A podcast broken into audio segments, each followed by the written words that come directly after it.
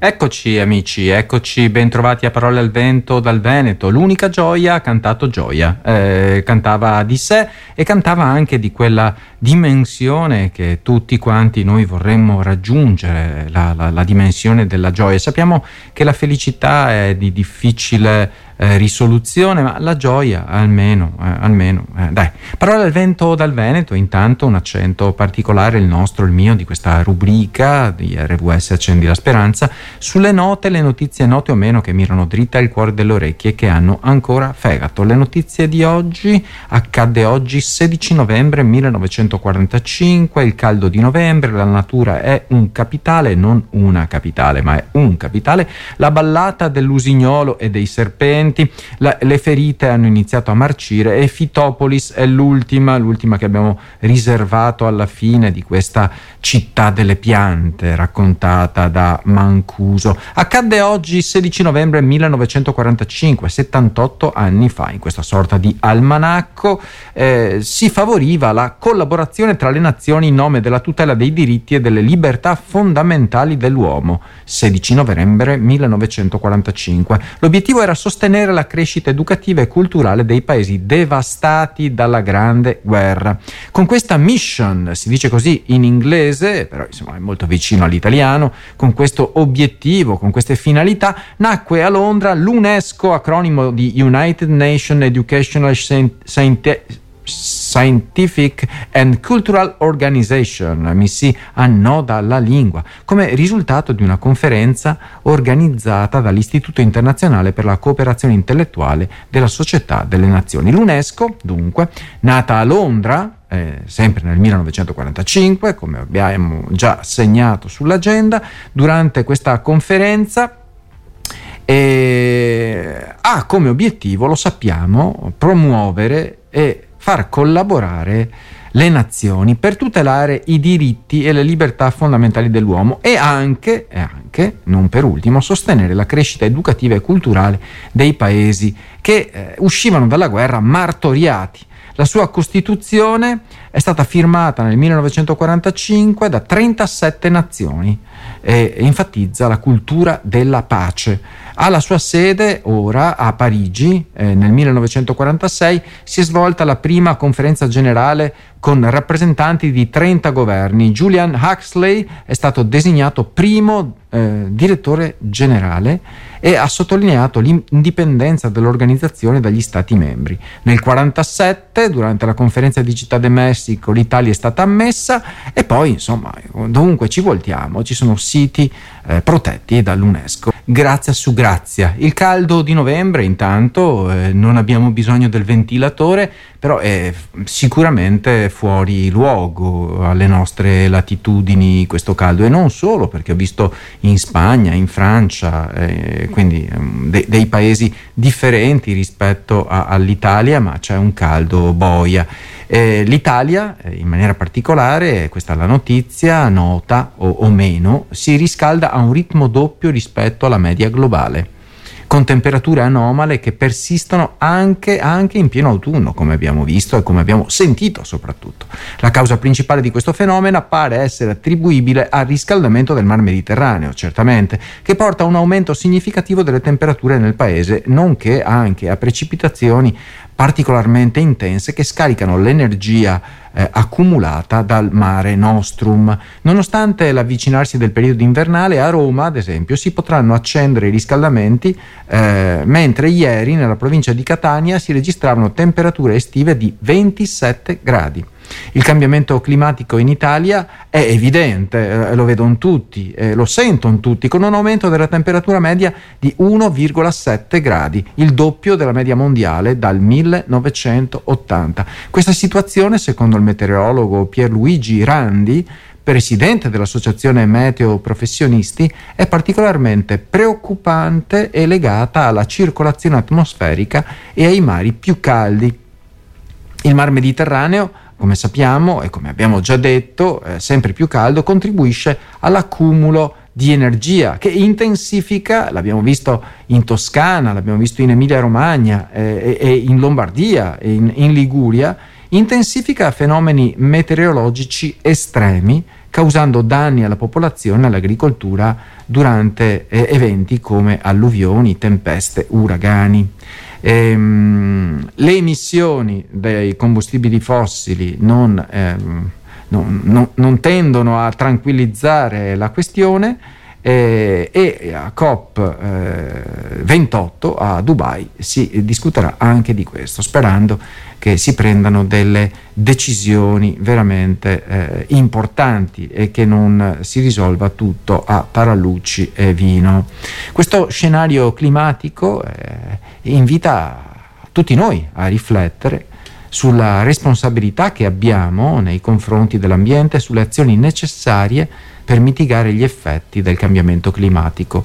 Non voglio più sentire, almeno in questa redazione, eh ma tanto se lo fa solo uno, beh intanto cominciamo noi e poi, e poi gli altri verranno, si spera, almeno la nostra coscienza rimane pulita e calda, visto le temperature di novembre. Non è una bugia che la natura è un capitale, non una capitale, ma un capitale. È vero, capitale naturale è un'espressione usata per la prima volta 50 anni fa dall'economista Ernst Schumacher eh, nel suo libro Piccolo e bello. Questo articolo di Marco Cattaneo mi ha fatto riflettere perché eh, questa oh, riflessione è legata a um, uno studio di economia come se la gente contasse qualcosa, eh, piccolo e bello di eh, Schumacher. No? E questo seguiva il rapporto eh, sui limiti dello sviluppo del club di Roma, che non è una squadra di calcio, ma è un, un club di scienziati che riflette appunto sul, sull'ambiente. Eh, questo libro, piccolo e bello, eh, anticipava temi che sarebbero diventati poi sempre più popolari nel corso del tempo. Uno su tutti la crisi petrolifera che pochi mesi dopo, il 2 dicembre 1973, avrebbe portato il governo italiano a fissare le misure restrittive in una parola noi chiamammo austerity, me le ricordo bene perché andavo in giro per le strade con i pattini a rotelle, ma eh, soprattutto eh, questo libro, piccolo e bello, di Schumacher, era una puntuale critica al modello di sviluppo occidentale mai prima d'ora eh, criticato, al consumismo ad esempio, e in particolare al fatto che nella nostra ossessione di crescita, il PIL, il PIL, il PIL, eh, abbiamo esternalizzato i costi ambientali trascurando il ritmo allarmante con cui eh, sfruttiamo le risorse naturali, il capitale naturale appunto. Il concetto poi è stato sviluppato dai fondatori dell'economia ecologica, tra cui Robert Costanza, docente di questa materia all'University College di Londra, e tra i protagonisti dell'incontro inaugurale del National Geographic Fest del 2023. Eh, appunto il Festival di National Geographic dedica al tema il capitale naturale eh, i suoi lavori. In programma a Milano a City Life Anteo da domani al 19 eh, novembre il festival vedrà alternarsi sul palco ospiti eh, di prestigio ehm, e anche eh, reporter di National Geographic, ma anche fotografi, artisti, rappresentanti delle istituzioni che affronteranno tutti gli aspetti dell'impatto umano sull'ambiente, a cominciare dalla crisi eh, climatica. Ehm, al National Geographic, una bellissima rivista veramente straordinaria, giovani studiosi ricevono fondi di ricerca dalla National Geographic Society e eh, a questi sarà affidato l'incarico di raccontare i loro progetti che spaziano dalla biologia marina alla paleontologia fino alla robotica. E, insomma, un, un bel lavoro che ci fa ricordare quanto prezioso è il nostro ambiente. Eh, tempo fa mi ricordavo anche il fischietto apposta questo, della protagonista di questo film. Eh, adesso è appena uscito il prequel della saga Hunger Games intitolato La ballata dell'usignolo e del serpente. C'è sempre eh, la, la parte anche oscura in ogni storia. E questo film offre un'occasione di riflessione sulla fortuna di una saga che ha influenzato una generazione di lettori e spettatori. Io sono tra questi. A differenza di altre saghe dell'epoca, come quelle di Harry Potter o Twilight, eh, non, non, non li ho visti questi, Hunger Games presenta vicende più crude e feroci, legate alla logica del talent show e, e alla rappresentazione parossistica delle gare televisive come duelli all'ultimo sangue. Questa questa leggenda ecco, è nata nel 2008 e ha plasmato una generazione di millennials e post millennials.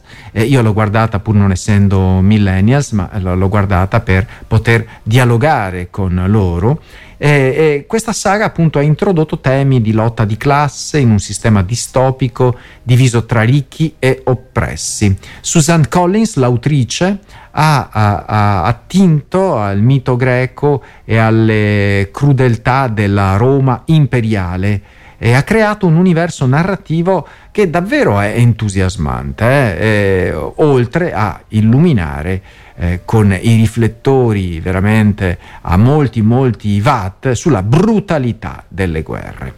La parola chiave della saga è la paura che diventa autentico collante emotivo. Hunger Games mette in scena un mondo che riflette le preoccupazioni eh, durante un periodo sogna, segnato dalle macerie dell'11 settembre e, e, e, dalla crisi economica. La sensazione dunque di queste sicurezze fatue e la consapevolezza che chi dovrebbe proteggere gioca con la vita delle persone permea l'intera narrazione, almeno questa è la disamine che ne faccio io. Il personaggio centrale, il terribile presidente Snow, incarna gli incubi dell'antipolitica. Nei primi film Snow era recitato ehm, l'attore, come si chiama? Non me lo ricordo più, ehm, adesso mi viene. E quindi questo Snow è uno psicopatico, sadico e infanticida. La sua figura rappresenta una critica alla corruzione della società accentuata dalla mh, esagerata truculenza dei giochi, i giochi eh, letali. Ehm, il disincanto generazionale che emerge da questi film è, eh, ehm, racconta appunto questa lotta di classe nella quale dei giovani finalmente prendono posizione. Una notizia che mi ha fatto rabbrividire per la sua brutalità e per, sua, per, il suo realismo, perché insomma noi tendiamo sempre a romanzare ogni cosa, anche la guerra tendiamo a romanzare, raccontiamo storie d'amore all'interno del disastro. Intanto eh, nella notte il rumore degli spari, delle esplosioni si fa più pesante, racconta Greta Privitera. Eh, da tre giorni all'ospedale Al-Shifa è vietato affacciarsi ai finestroni perché è troppo pericoloso. Ma quando il dottor Ahmed Mokallati e i suoi colleghi lo fanno, capiscono al volo che cosa sta per succedere. Siamo circondati dai carri armati dell'esercito israeliano, il più grande è entrato dal cancello della zona est. Mercoledì mattina i militari fanno irruzione nei corridoi dell'ospedale e il medico Ahmed prova un senso di sollievo. L'angoscia dell'attesa era insopportabile. I soldati israeliani sono entrati ad Al-Shifa, il più grande ospedale della striscia di Gaza, da tre giorni la linea del fronte, l'Azovstal di questo conflitto, per chi si ricorda l'altra tragedia ucraina. Secondo l'ONU all'interno ci sarebbero ancora oltre 2000 persone tra pazienti, personale medico e sfollati. I militari vogliono stanare i terroristi di Hamas e vogliono trovare gli ostaggi eh, che sono stati rapiti appunto eh, il 7 di ottobre, tristemente famoso. La caccia al miliziano avviene stanza per stanza. Drammatico. La direzione fa sapere che non riesce a comunicare con i medici della struttura, sono ore di angoscia, non sappiamo nemmeno come stiano i bambini prematuri. Due giorni fa ne sono morti sei, in più mancano ancora i medicinali, l'elettricità, l'acqua, il cibo.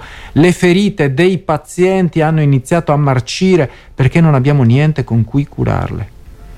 L'odore di morte è ovunque, dicono in un messaggio i medici.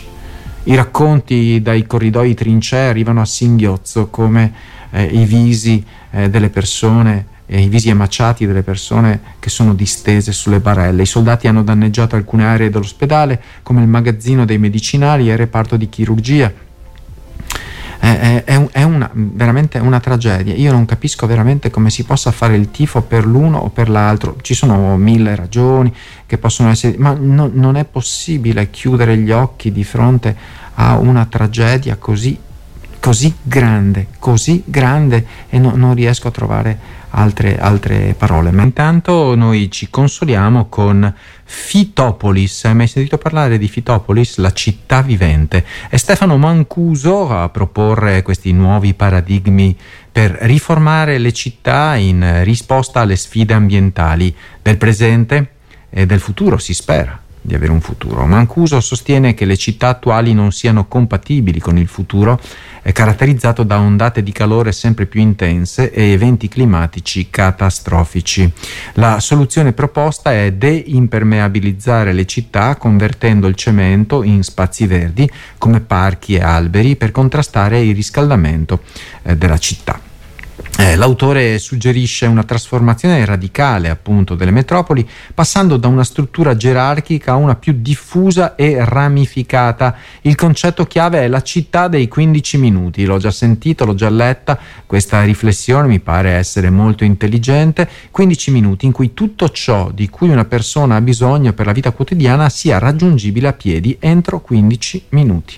Questo richiede una riduzione significativa del traffico veicolare con un maggiore, eh, una maggiore enfasi sui servizi pubblici efficienti e non deficienti. Ecco, Mancuso affronta l'obiezione riguardo alla mobilità e sottolinea la necessità di servizi pubblici eh, che debbano funzionare. Le città del futuro eh, dovrebbero abbracciare una struttura più organica ispirata a modelli vegetali per affrontare le sfide ambientali in aumento.